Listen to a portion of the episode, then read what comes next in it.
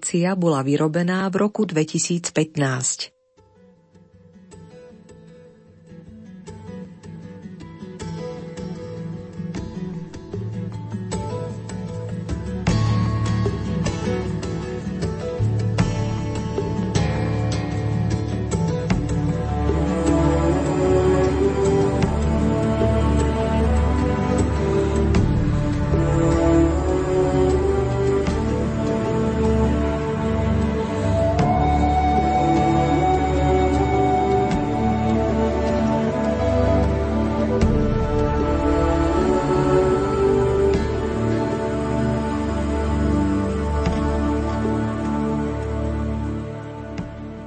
Vážení poslucháči, príjmite v nasledujúcej chvíli pozvanie na stretnutie s nezvyčajnou slovensko-čínskou rodinou, manželmi Elenkou a Pólom Jungovcami, ktorí žijú v Bratislave.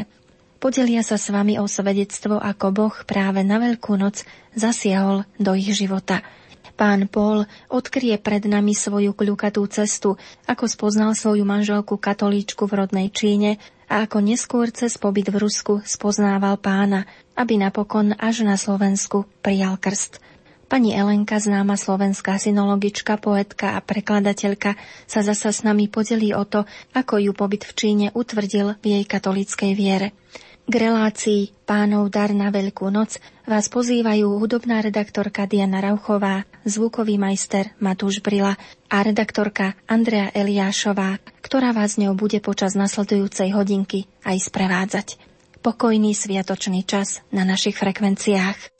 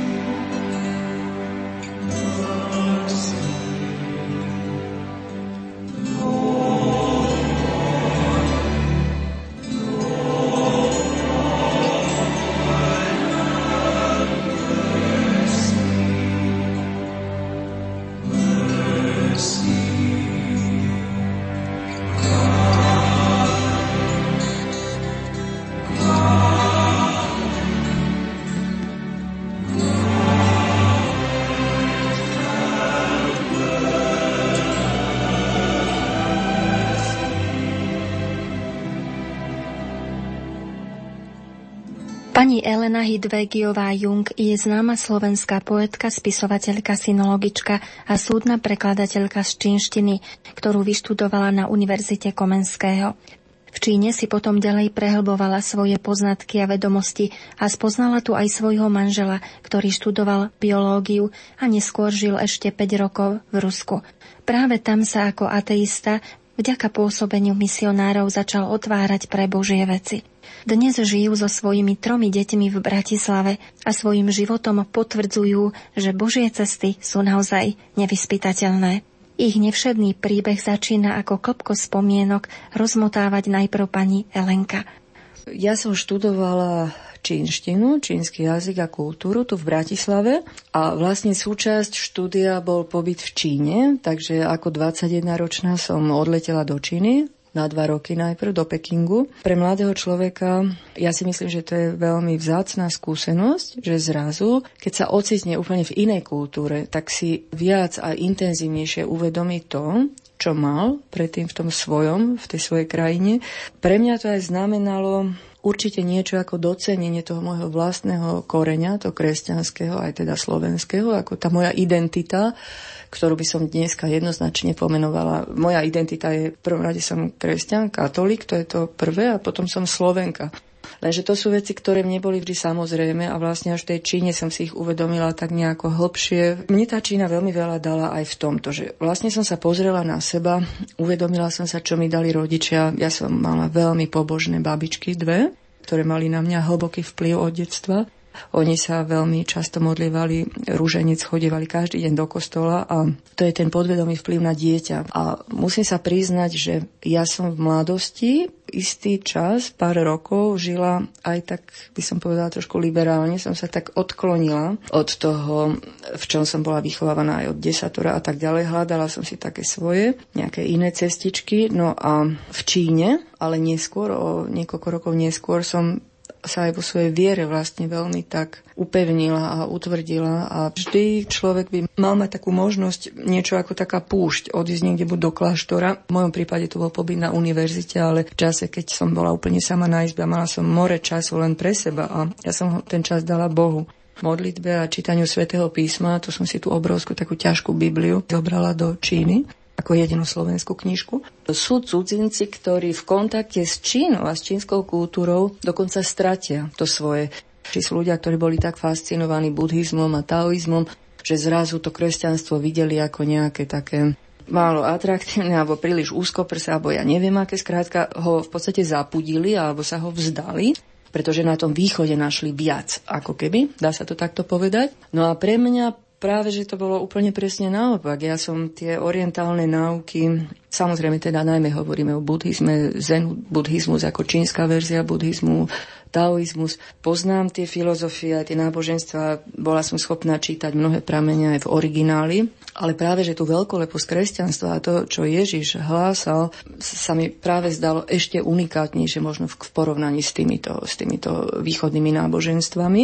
V každom prípade to, čo povedal Ježiš a to, čo Ježiš učil a to, čo je v Biblii napísané, už len to, že máme milovať nepriateľov, alebo vôbec celé to, čo kresťanstvo ponúka, ten pocit, že je tu Otec, že je tu, je tu Boh, je tu Stvoriteľ, nehovoriac o tom, čo my katolíci máme cez sviatostný život, cez Eucharistiu, cez spoveď a všetky tieto veci, to je niečo, čo, čomu sa žiadne náboženstvo ani filozofia podľa môjho názoru nedá vôbec ani s tým porovnávať. Ja som si vlastne v Číne utvrdila svoje kresťanstvo, čo je veľmi vzácne, ale tam práve v kontakte aj s lokálnymi kresťanmi, lebo treba povedať, že v Pekingu a v Šanghaji, kde som ja žila, je mnoho kostolov. A samozrejme fungujú tam aj katolické spoločenstva, ale je to trošičku iné ako tu na Slovensku. Ale chodevala som aj tam do kostola, ale veľmi mi chýbalo tá moja viera, ako som ju mala zažitú do našich kostolov, našich kňazov, možnosť ísť na spoveď po slovensky a tak ďalej. Takže ja dneska žijúc v Bratislave si to veľmi cením, ten prístup, ktorý tu mám. Je tu mnoho vynikajúcich kňazov, dá sa ísť na svetu spoveď každý deň, čo už je tiež úzkoprofilová vec pomaly v západných krajinách. Sú menšie mesta, kde to vôbec nie je samozrejmosť ísť sa hoci, kedy treba vyspovedať. A ako si pán Paul spomína na stretnutie s peknou Slovenkou v Pekingu? Je to ťažká otázka. Prečo som sa stredol môj manželku v Pekingu, 20 miliónové veľké mesto, medzi neviem pol milióna cudzincami, ale je to asi osud, to Bože riadenie. S manželkou sme sa stredli prvýkrát pred knižnicou v Pekingu na zastávke po štúdia celého dňa sa mi zapáčila, ako rozprávala, ako fluidom, ako mala. Rozprávala po anglicky s jednou buhárkou, tam spolu priateľkou. Ale ja som to počul, ale veľmi zaujímavé rozprávala a toto ma ťahalo. Vyštudoval som 7 rokov biológiu, som končil v Čínskej akadémii vied a som eh, vtedy som chystal ísť do Ameriky študovať. Pani Elenka priznáva, ono to bolo trošičku zložité v tom, že ja som manžela spoznala ako 21-ročná, on má o 6 rokov viac, ale keď som ja spoznala, jednak ja som ešte bola len vysokoškoláčka, nemala som ešte presné predstavy o svojom živote a on už sa chcel hneď ženiť a išiel na to tak nejako z hurta. Ja som sa necítila ešte vtedy pre manželstvo a druhá vec je, že manžel vtedy nebol veriaci. Boha vôbec neveril, on bol biologického zamerania, bol nesmierne racionálny a tam proste verí len tomu, čo môže ohmatať, vidieť, dokázať. Bol nesmierne inteligentný bol veľmi citlivý a vo mne nastal aj taký rozpor, pretože niečo mňa na ňom veľmi priťahovalo mimoriadne a určite tam zohralo rolu, že manžel veľmi dobre poznal západnú kultúru Mám na mysli literatúru, filozofiu, hudbu poznal západnú, čiže pre mňa on nebol Číňan taký, ktorý je len čínsky, lebo to by ma v podstate nepritiahlo. Mňa pritiahlo to, že to bol Číňan, ktorý bol v niečom veľmi blízky západnému mysleniu, len tým, že ja som bola vtedy veľmi ešte aj taká nezrelá a nemala som to ujasnené v živote, ani vo vzťahu, ani v profesionálnom živote, po krátučkom čase my sme sa rozišli. Proste ja som to usekla, povedala som, že nie, že nemá to zmysel, že nemôže to takto byť. A manžel odišiel potom na niekoľko rokov do Ruska. Tam vlastne nastala je konverzia. Tam on prišiel do kontaktu s misionármi protestantskými. Boha uveril a my sme udržiavali taký veľmi sporadický listový kontakt. Ja keď som sa vrátila do Číny o niekoľko rokov neskôr, už ako vyštudovaná, už zrela, tak vtedy sa mi to tak nejako rozležalo v hlave, že vlastne ten človek bol pre mňa veľmi výnimočný. A navyše ten moment ateizmu a toto tiež padlo, lebo som vedela, že Boha uveril, čo vlastne z môjho hľadiska už tam nebola prekážka. A vlastne on v podstate tiež ako keby na mňa stále ešte čakal, on trošku stále veril, že sa ešte k sebe dostaneme, takže ono my sme prešli naozaj takými peripetiami, nebolo to hladké, ale som mala tých 26 rokov, tak som vedela, že toto chcem. On bol slobodný, ja som bola slobodná a potom už veľmi rýchlo bol sobáš. Už sme tam neriešili nejaké zásadné prekážky. A hostka pri mikrofóne ďalej pokračuje.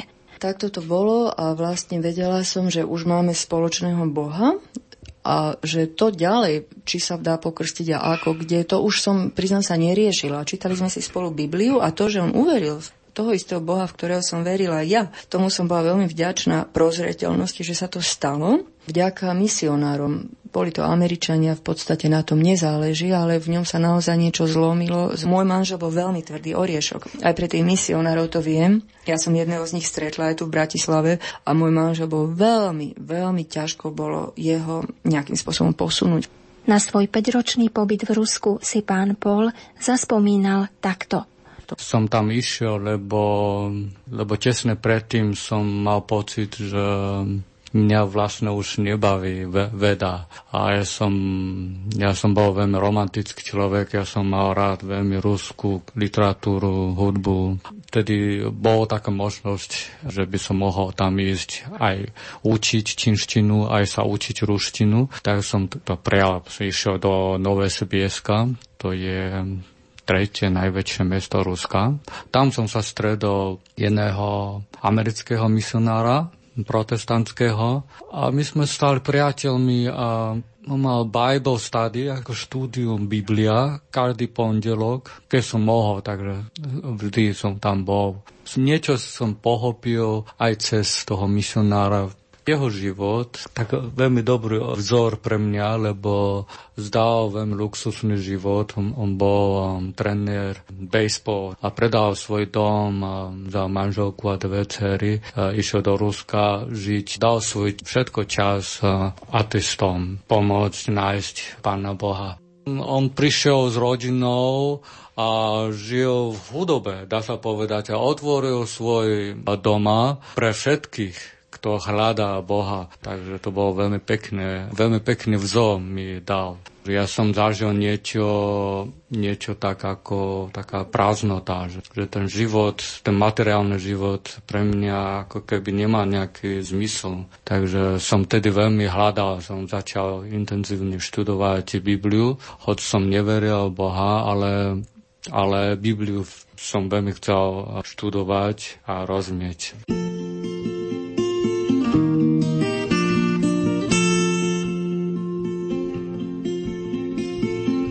Keď ťa Kristus volá, voda nečakaj.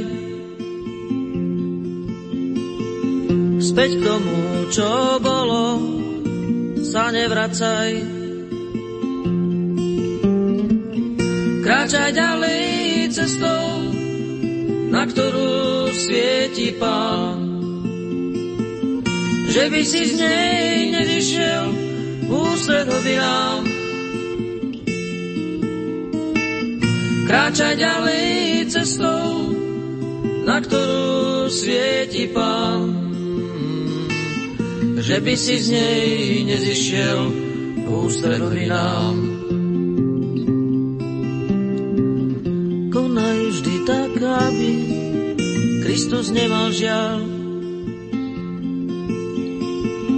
že mu diabol znovu ovečku vzal. Ovečka si po hlase svojho pána znal. Veď aj ty to cítiš, keď ťa zavolá. Ovečka si po hlase svojho pána znám.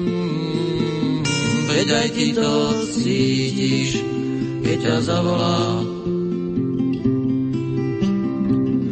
Ak však chceš ísť za ním, buď mu odaný. Mám vždy z toho radosť, keď si pokorný. Nemyslí už na nič, len jemu srdce daj. Láskou nekonečnou odmení ťa tvoj pán. Nemyslí už na nič, len jemu srdce daj. Láskou nekonečnou odmení ťa tvoj pán. Host pri mikrofóne sa priznáva, že sa dokázal otvoriť Bohu v Rusku možno práve preto, že doma nevyznával žiadne náboženstvo, pretože tie, ktoré v Číne dominujú, považuje skôr za filozofie, než za náboženstvá.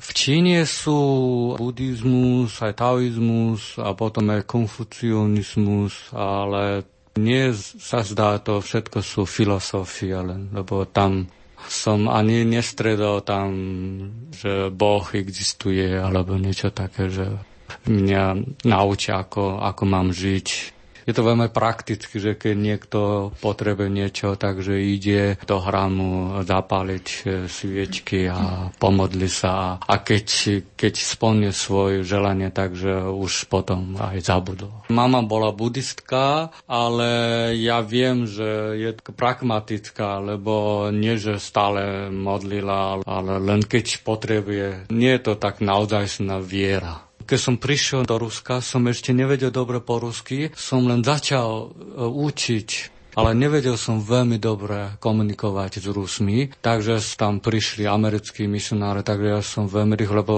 som vedel veľmi dobre po anglicky, takže som s ním mal veľmi, veľmi intenzívny kontakt.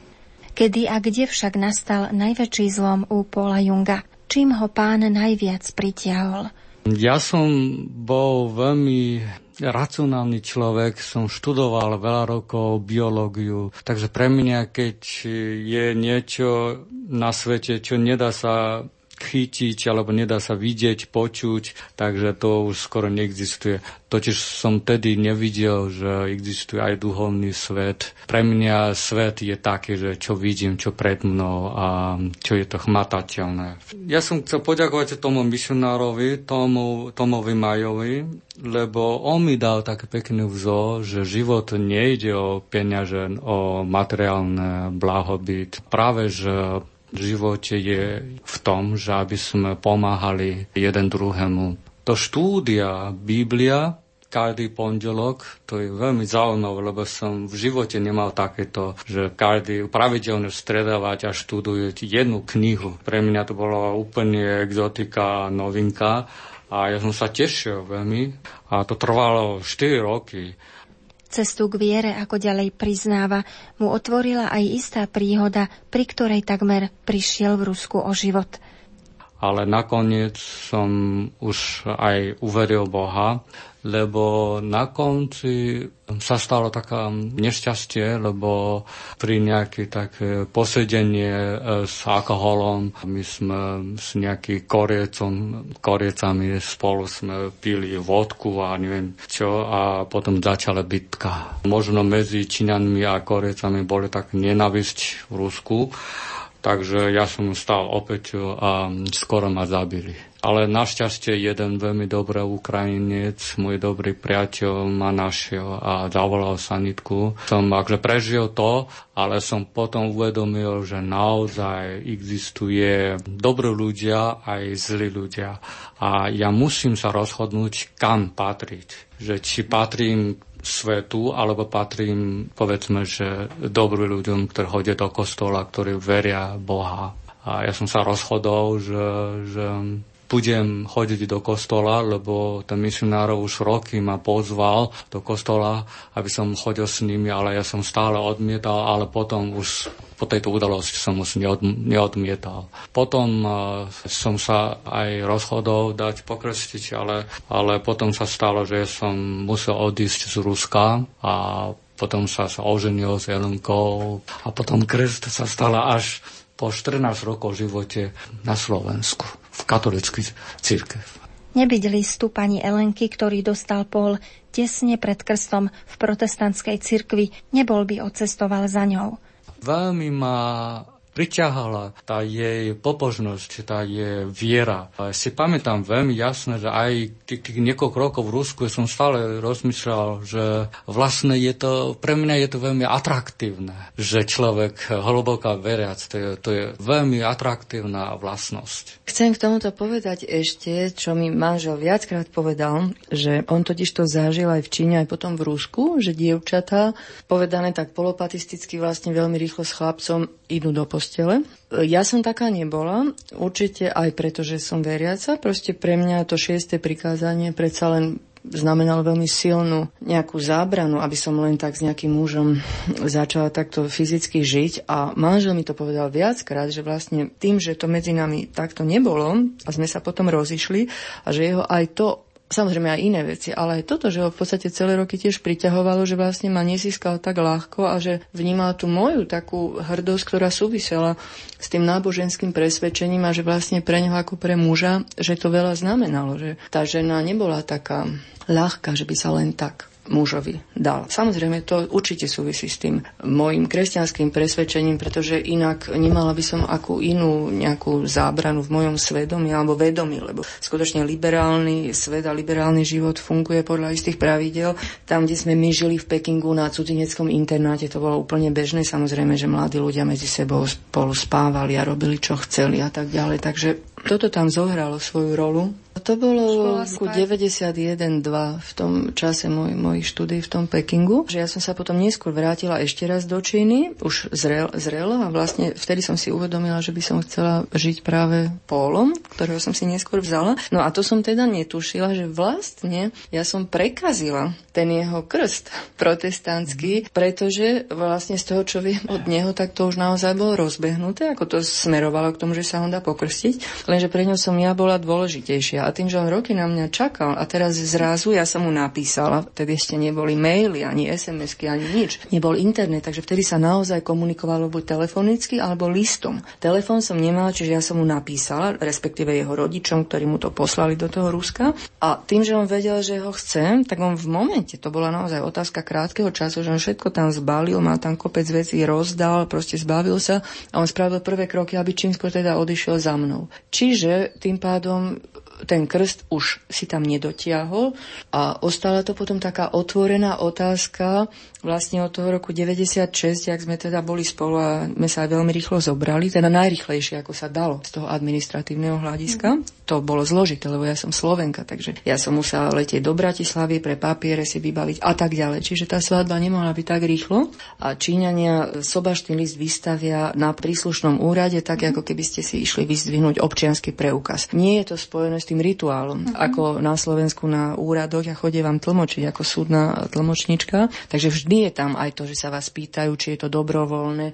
Zvláštne Číňania toto fakt nemajú tam ten civilný sobáš prebehne tak, že dvaja ľudia si podajú žiadosť a potom si vyzdvihnú v civile, v texaskách a v teniskách tie papiere a keď si svadbu urobia, to si samozrejme môžu, ale v iný deň. To sa robí potom cez víkendy. Ale mne to vyhovovalo, lebo ja nemám rada tieto ceremonie a šaty a fotografov. Takže my sme sa vyhli vlastne celému takémuto ceremoniálu, ale svadbu sme mali potom v cirkevnú na Slovensku o 4 roky neskôr v kostole a my máme dve výročia svadby tým pádom. Ako ďalej vysvetľuje pani Elena Hidvegiová Jung? My naozaj slávime výročie tej cirkevnej, ale slávime aj výročie toho civilného, lebo v mojom srdci ja som vtedy pred Bohom sama sebe dala ten ako keby tú prísahu som si ja zložila vtedy alebo s mojim manželom spolu, bez, bez teda prítomnosti kňaza alebo tretej osoby, ale viem, že to rozhodnutie bolo v podstate porovnateľné alebo rovnaké, aké by som spravila prísahu v kostole. Takže my to máme také zvláštne, že to manželstvo bolo uzavreté ako keby dvakrát. V podstate s odstupom 4 rokov, medzi tým tam prišli už aj deti do nášho manželstva.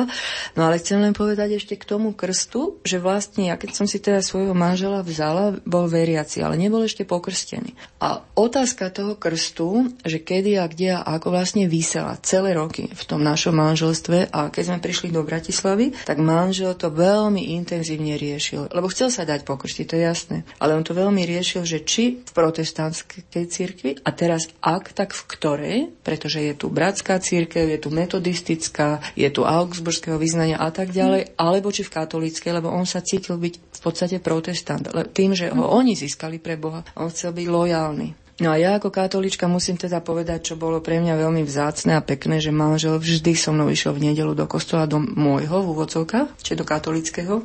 Ale on proste o tých veciach rozmýšľal a ja som sa sama rozhodla, že nikdy nebudem na neho tlačiť. Ani mu nebudem hovoriť, že mal by si sa v katolickom, alebo že je to lepšie. To mi pripadalo také malicherné, lebo v podstate sme sa spolu modlili, čítali sme si tú istú Bibliu. E, katolíci majú tú Bibliu ešte trošku Vieme, že rozšírenú o tých niekoľko kníh, takže čítali sme si katolickú Bibliu e, spolu, ale v podstate ja som to tak nechala, že isté, že by som bola túžila, aby sa stal katolíkom, ale vedela som, že nemôžem na neho tlačiť, že to by vlastne mohlo byť kontraproduktívne. Postupne to dozrelo až k takému bodu, že na Veľkú noc v roku 2011, ja som sa raz v nedelu ráno modlila s cerkami troma pri takej ikone, to máme taký domáci oltárik a jak sme tam tak kláčali, tak môj manžel prišiel z vedľajšej izby ku nám a povedal mi aj pred deťmi, ja nám oznámil nám štyrom, že on sa definitívne rozhodol tiež, že sa chce dať pokostiť u katolíkov, že už strátil pochybnosť a ja som sa vtedy rozplakala. A aj moja mama sa rozplakala, keď som jej to potom povedala a to bola veľká vec, to bol veľkonočný čas, kedy v ňom dozrelo definitívne toto rozhodnutie. A to bolo veľmi krásne, to bolo také magické a to je vlastne 4 roky dozadu.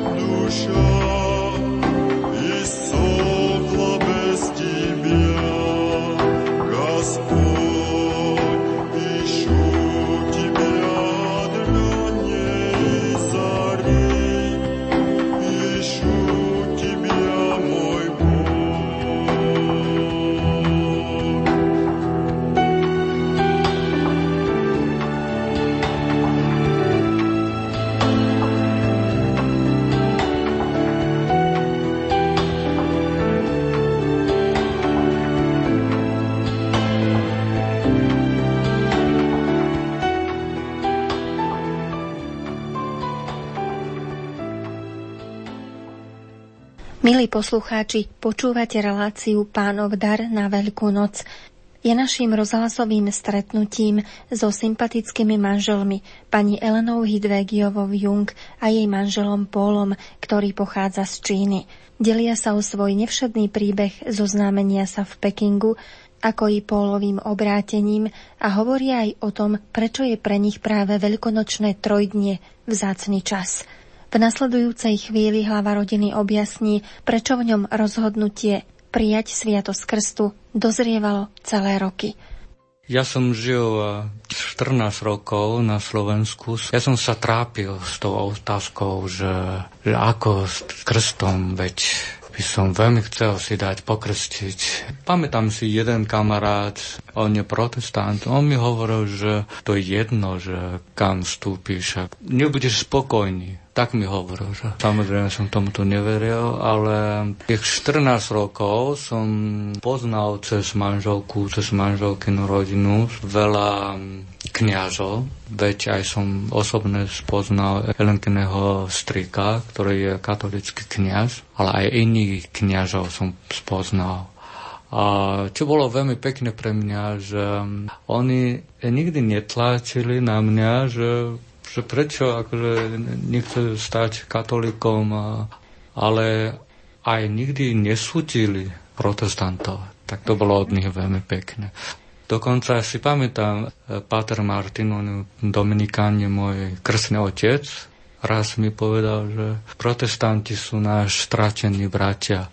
To je veľmi pekne povedané, s takou láskou. Pán Paul Jung pripája aj ďalšiu zaujímavú skúsenosť. E, určite zohrala aj rolu, keď som uvidel pápeža Jana Pavla II., keď navštevoval, tuším, že 2-3 krát v Bratislavu. Keď sme s manželkou stáli, tuším, že v roku 2003, my sme stáli na kryžovatke, my sme čakali e, ten pápežové auto, ak papa mobil prichádza a vedľa nás stal je, jeden veľmi starý dedo a keď e, prišiel to papa mobil, ten, ten starý dedo, možno som videl, ja, áno, ja som, ja som ho videl, vykričil, že vítaj svätý Otec, ale s takým nežným e, tónom, že som videl aj slze v jeho očiach. To bolo veľmi dojatý a a ešte sme, sme išli do Horského parku, tam ešte sme čakali na, na jeho auto, aby sme mohli jeho vidieť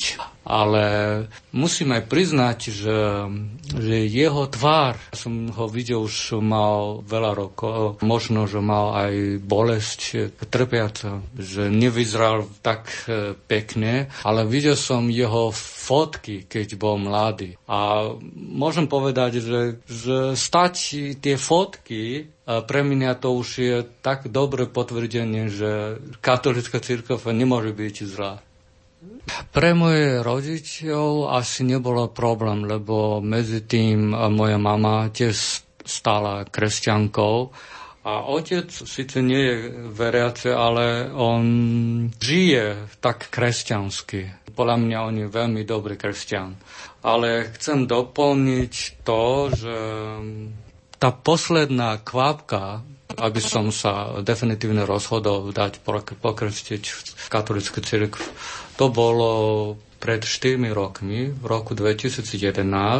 Si pamätám, to bol Veľký piatok. Ja s mojou manželkou sme boli v kostole Blumentále a my sme tam stáli. Keď bolo sveté príjmanie, ja som počul tak anielský hlas spievajúce anglická piesň Tejze. Volá sa to, že um, Jesus, uh, remember me, uh, Ježiš, spom si na, na mňa, keď prídeš do svojho kráľovstva a to je zbor, asi je host, neviem odkiaľ a som veľmi vďačný, že, tam boli a spievali tak krásne a ten hlas určite prenikol do môjho srdca som bol veľmi dojatý a niečo ma dotklo vtedy. Ale to už bola taká túžba, že, že by som už chcel dať pokrstiť. O deň neskôr sme pustili film Umúčenie Krista. Pre mňa ten film bolo veľmi, veľmi silný. Ja som pochopil, že naozaj existuje diabol. A ja som uvedomil aj to, že, že ten strach z diabola ma nahania, až kým nebudem spojený s Bohom. Takže potom si pamätám druhý deň ráno som stal a manželka a deťmi, s deťmi sa modlili pre náš oltár a ja som prišiel k ním a poznámil som im, že chcem dať pokrestiť, stať katolikom. 2011 v nedelu ráno a o rok neskôr, čiže Bielú sobotu 2012, vlastne manžel prijal krst, aj prvé sveté príjmanie, ale v kostole na Kalvári, tam, kde sme my mali náš sobáš, vlastne cirkevní a deti sa tam krstili, ja som tam vyrastala, taký náš rodinný kostol ako keby, takže tam vlastne bol aj pokrstený. Tak musím sa priznať, e, ja mám priateľov rozmanitých aj úplne neveriacich ľudí, ale katolíkov určite asi je väčšina. A moji katolíckí priatelia, dokonca dvaja veľmi dobrí priatelia manželia boli aj na tom krste. Prišli sa potešiť s nami, lebo to určite vnímali ako veľkú vec.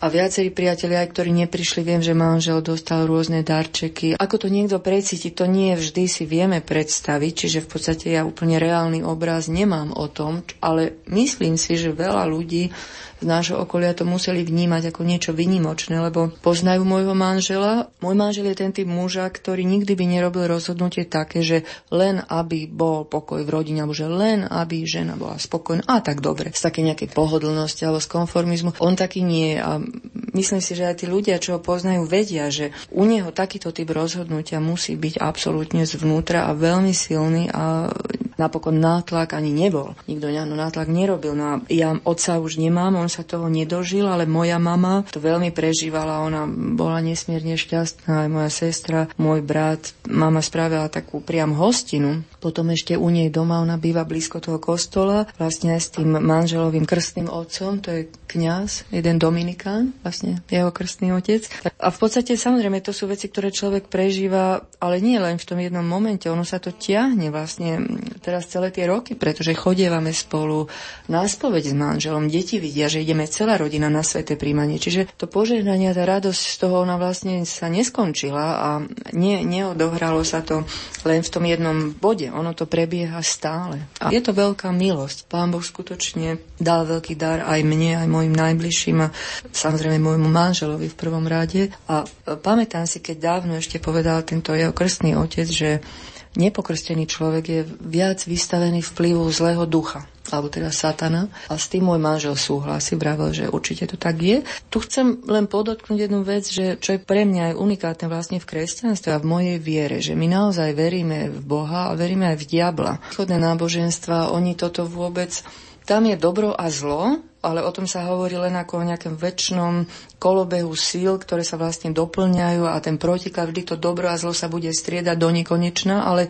tam chýba tá zásadná myšlienka, ktorú máme my kresťania, že Boh stojí ešte vyššie, Boh stojí nad aj nad satanom a Ježiš vlastne premohol premohol diabla a to v tom filme Mela Gibsona bolo veľmi silne, to je to, čo napríklad hovorím, východné náboženstva vôbec o tomto nehovoria. Že je tu diabol, ktorý obchádza ako ručiaci lev a hľada, koho by vlastne zožral a ja si myslím, že to tak je. Ja to tak cítim aj v mojom živote. Som veľakrát zažila útoky diabla v ro- rôznych rovinách a ich zažívam stále. Napokon veď ten boj stále zvádzame. Boh je silnejší a je viac. Boh není nejaká komplementárna sila k diablovi a budú sa do nekonečna vzájomne nejako doplňať. To je nezmysel.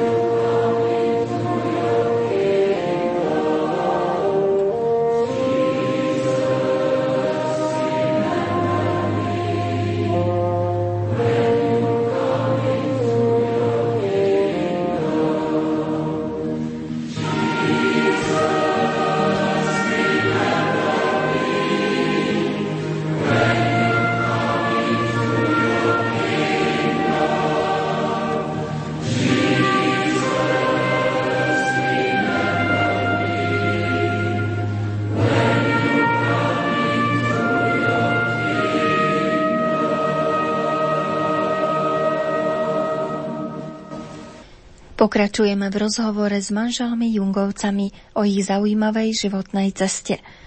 Na margo ľudí, ktorí navzdory svojim kresťanským koreňom hľadajú šťastie a pravdu vo východných náboženstvách, pani Elena, ktorá tieto náboženské filozofie dobre pozná, poznamenáva – čo viem, že veľa ľudí nachádza v tých východných náboženstvách alebo filozofiách, je toto nejaké hlboké pohrúženie, hlboká meditácia a zažívanie niečo transcendentné a uvedomovanie si seba. Ale musím teda povedať úprimne za seba, že ja tieto veci vidím aj v kresťanstve. Tá mystická stránka katolickej alebo teda kresťanskej viery je veľmi silná a Samozrejme, že zredukovať náboženstvo teraz na nejaké chodenie do kostola a odriekanie modlitev, to je veľmi také hrubé ako zjednodušenie tej celé veci. Predsa tie najhlbšie veci človek zažíva často práve keď je sám s Bohom a myslím si, že to je také nepochopenie často toho, čo kresťanstvo má, čo je jeho vzácný dar, čo ponúka je to teda príslovečné, že naozaj ľudia zvyknú to, čo majú priam po ruke, to nevidia, to odvrhujú a myslia si, že tá múdrosť bude za horami, za dolami na opačnom konci sveta.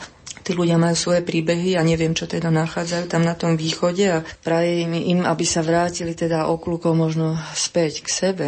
Ja sama poznám naozaj veľa ľudí, ktorí sa v podstate vzdali tej svojej viery a, a v tom, čo vyrástli. A vždy mi to príde veľmi ľúto, lebo oni hovoria o nejakom jednom kňazovi, ktorý ich sklamal v spovedi alebo niekde. A ja vždy hovorím, že tak predsa, keď ťa sklame jeden lekár v nemocnici, tak neprestaneš dlhodobo veriť v silu medicíny alebo neprestaneš chodiť predsa do nemocnice. Čiže pre mňa je to potom skôr taká naozaj len výhovorka, že niekto videl kňaza, ktorý zlyhal alebo videl svoju matku, ktorá bola veľmi falošná veriaca. Pre mňa mňa to sú všetko také naozaj výhovorky a ďalšia vec je, čo, čo je fakt, že mnohí ľudia napríklad v tom oriente nachádzajú silu meditácie.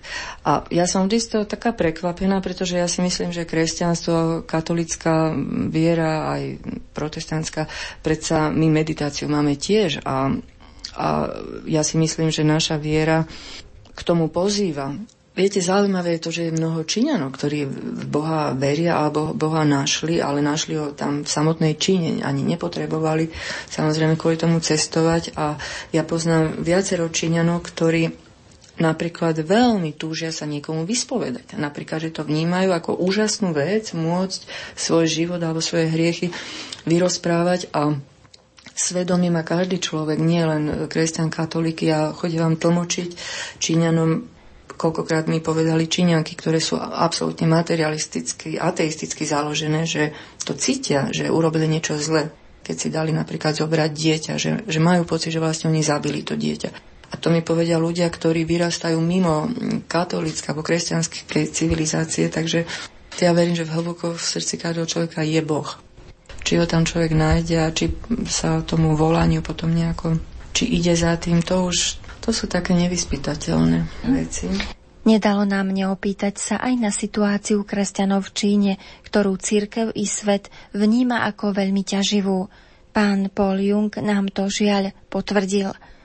Je to pravda, je to veľmi, veľmi tvrdé. My sme boli v Číne niekoľkokrát aj s rodinou a my sme aj chodili do kostola. Zažili sme, je to veľmi, veľmi ťažké teraz pre čínske veriace. Najmä tie staršie, ktoré ste si pamätá, starší čas, kedy ste pôsobili európsky alebo zahraniční misionári alebo kňazi alebo reholné sestry. Teraz samozrejme oni vidia teraz, čo sa tam deje, nie je správne, ale nič sa nedá robiť, tak e, musíme sa modliť za to, aby sa to zlepšilo. No a na záver tohto rozhlasového stretnutia nám manželia Jungovci prezradili, čo si vážia navzájom jeden na druhom. Myslím si, že si, vážim to, čo som si na ňom vážila vlastne od začiatku, že ja som mala pocit, že on je človek hľadajúci, úprimne hľadajúci a taký človek, čo sa neuspokojuje s takými povrchnými vysvetleniami veci, čiže ide hlboko, hlboko do podstaty a manžel mal vždy v sebe takú tú strunu, vlastne, ktorá, nám, ktorá je spoločná medzi nami a to porozumenie aj na nej založené a síce to je vzťah naozaj pre tie duchovné veci, aj také pre ten filozoficko-duchovný rozmer, v podstate on vždy to v sebe mal, aj kým veriaci nebol, ale s ním sa dalo veľmi dlho proste filozofovať, rozmýšľať. Môj manžel je človek, ktorý by mi nikdy nepovedal o druhej v noci, že vieš čo, už nečítaj, že chod spať, že to nemá zmysel. Isté, niekedy ma posiela spať, to je síce pravda, keď ponocujem, ale v zásade on má zmysel, pretože keď niekde sme, tak sme dve hodiny v antikváriate napríklad. A tie duchovné hodnoty v ňom vždy boli a v našej rodine sú na prvom mieste a v tom je to také vlastne veľmi silné, že môj manžel, ten materiálny svet, máme ho obaja radi podobne. Máme ho radi do tej miery, že chceme byť oblečení tak, aby sme sa dobre cítili, ale nepotrebujeme nejaký niek- extrémny luxus a nikdy sa veľa nezaoberáme tým, čo budeme kupovať a za koľko a kde. Proste pre nás tieto témy nie sú nejak veľmi zaujímavé sa veľa rozprávame o veciach takých literárnych, náboženských, filozofických. Proste to je veľmi silné niečo, čo nás spája a to tam bolo vždy. Ale samozrejme tým, jak sa on stal najprv len veriacim človekom a o niekoľko rokov neskôr sa stal katolíkom, tak vlastne sa to ešte všetko tak nejako prehlbilo a znásobilo. To určite áno. A čo vzácne objavil Paul Jung na svojej manželke? Ja som ju veľmi vážil, ale od začiatku pôsobila veľmi duhovná a pobožná a táto vlastnosť do, doteraz takže ma veľmi oslovila. Potom samozrejme, ako, ako ona učí deti svojim vzorom, ako venuje deťom napríklad e, možno aj tak, že ne, nemá veľký záujem o, o peniaze, o, o materiálne e, bohatstve. To je tiež pre mňa je to veľmi pekné. A žijem dá sa povedať, duhovné. A to sa teším. Vlastne ja som si to na manželovi uvedomila, keď on mi rozpráva tie posledné kvapočky do pohára, tá pieseň zboru, v tom Blumentáli a potom ten Gibsonov film, som si uvedomila naozaj, že tá sila umenia, lebo sa hovorí, že umelci sú ľudia, ktorí spájajú vlastne to božské, to nebo so zemou, cez umenie a vďaka umeniu, najmä na sviatky, na Vianoce, na Veľkú noc, aj v kostoloch býva posilnená taká tá hudobná zložka, naozaj aj hudobníci hrajú všaké krásne skladby a v podstate oni sa to nikdy nedozvedia, alebo málo kedy sa to dozvedia, že čo to v kom urobilo. A tá sila umenia veľká a napríklad tí speváci v tom Blumentáli, oni nikdy nebudú vedieť, že tam bol jeden Číňan, ktorých tá, tá ich vrúcnosť a tá, lebo to je aj energia, ktorú dali do tej skladby, to nie je len tá skladba ako taká, že oni nevedia, koho to kam posunulo, ale vlastne je to také krásne, že naozaj umelec robí veci, on nevie, čo si toho, z toho kto kedy zoberia, koho to osloví, kto kvôli tomu aj konvertuje, alebo, lebo sama sa aj umeniu venujem, teda v literárnej podobe a tiež si tak hovorím, že proste ak je Boh uprostred toho umeleckého alebo duch svety, tak ono, umenie môže mať úžasnú silu v živote ľudí. A to je pre mňa veľmi tak krásna vec, ktorú som vlastne spoznala aj vďaka manželovi a tomu jeho prežívaniu umenia. Manželia Jungovci priznávajú, že práve veľkonočný čas je pre nich osobitne vzácny. Vždy si totiž počas veľkonočného trojdňa pripomínajú krst hlavy rodiny.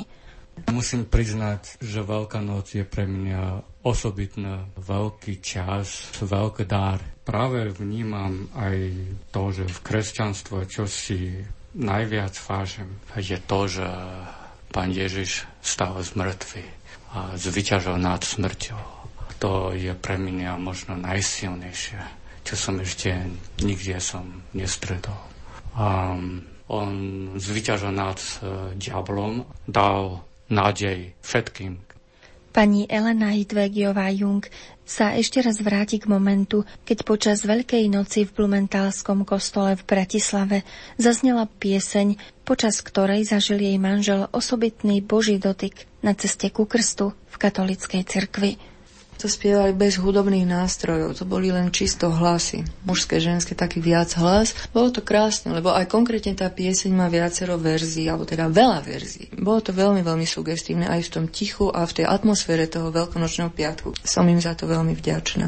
No a o Gibsonovi netreba hovoriť. Myslím, že sú ľudia, ktorí sa aj obrátili po vzhliadnutí toho filmu, pokiaľ viem, takže to nie je ani tak prekvapivé. V každom prípade človek, keď má otvorené srdce a vie príjmať tieto impulzy, tak je to tiež milosť, lebo sú ľudia, ktorí sú tupí aj voči umeniu, aj voči všetkým impulzom, sú vlastne zatvorení. A to je asi aj to, prečo som manžela vždy mala rada, prečo som ho chcela, lebo som cítila, že on to svoje srdce má také, také otvorené, stále ešte živé. To si myslím, že človek každý, kým neumrie, by toto mal v sebe posilňovať, že to srdce si nezatvrdiť a ne, neustrnúť nejako. Stále nasávať z priestoru všetko, čo k nám prichádza, to pekné. Dodávajú manželia Jungovci z Bratislavy. thank you.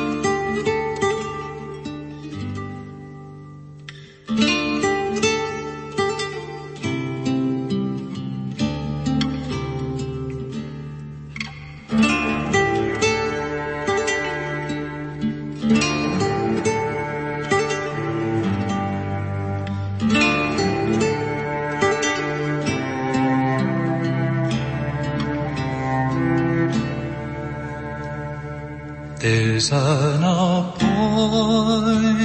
time for everything and a time for every purpose under heaven.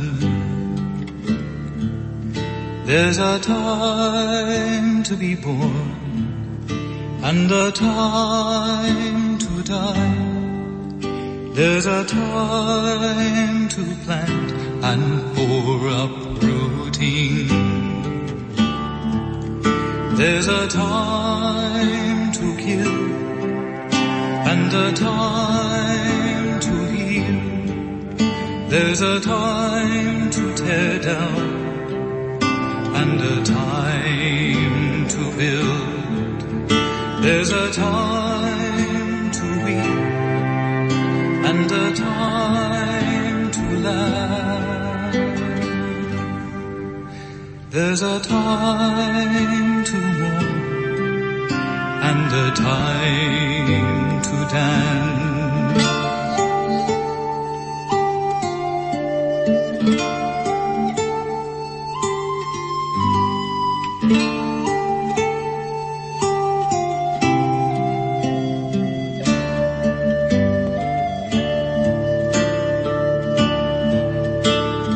A time to throw stones and a time to regather. There's a time to embrace and for distances.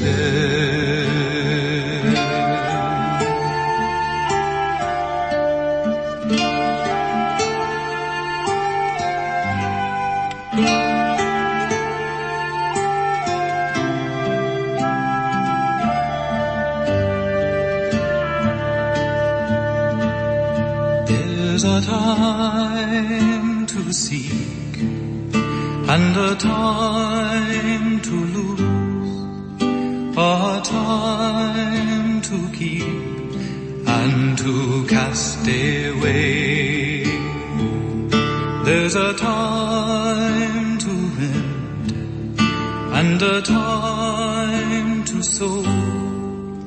There's a time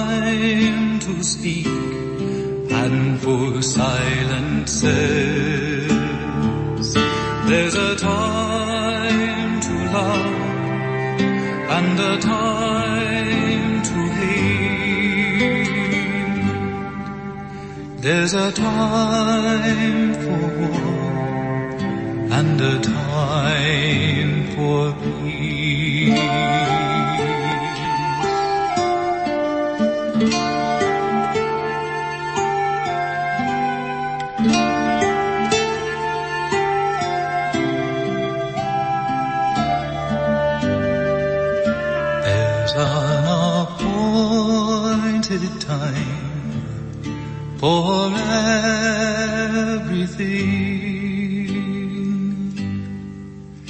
And a time for every purpose under heaven. Vážení poslucháči, ak vás príbeh pani Eleny Hidvegiovej Jung a jej manžela Paula zaujal, sme radi, že sme ním prispeli k sviatočnému prežívaniu tohto dňa u vás doma. Manželom Jungovcom ďakujeme za ochotu podeliť sa o naozaj podnetné a nevšedné svedectvo. O to, aby sa vám dobre počúvalo, sa snažili hudobná redaktorka Diana Rauchová, zvukový majster Matúš Brila a redaktorka Andrea Eliášová. Zostaňte nadalej s nami na našich frekvenciách.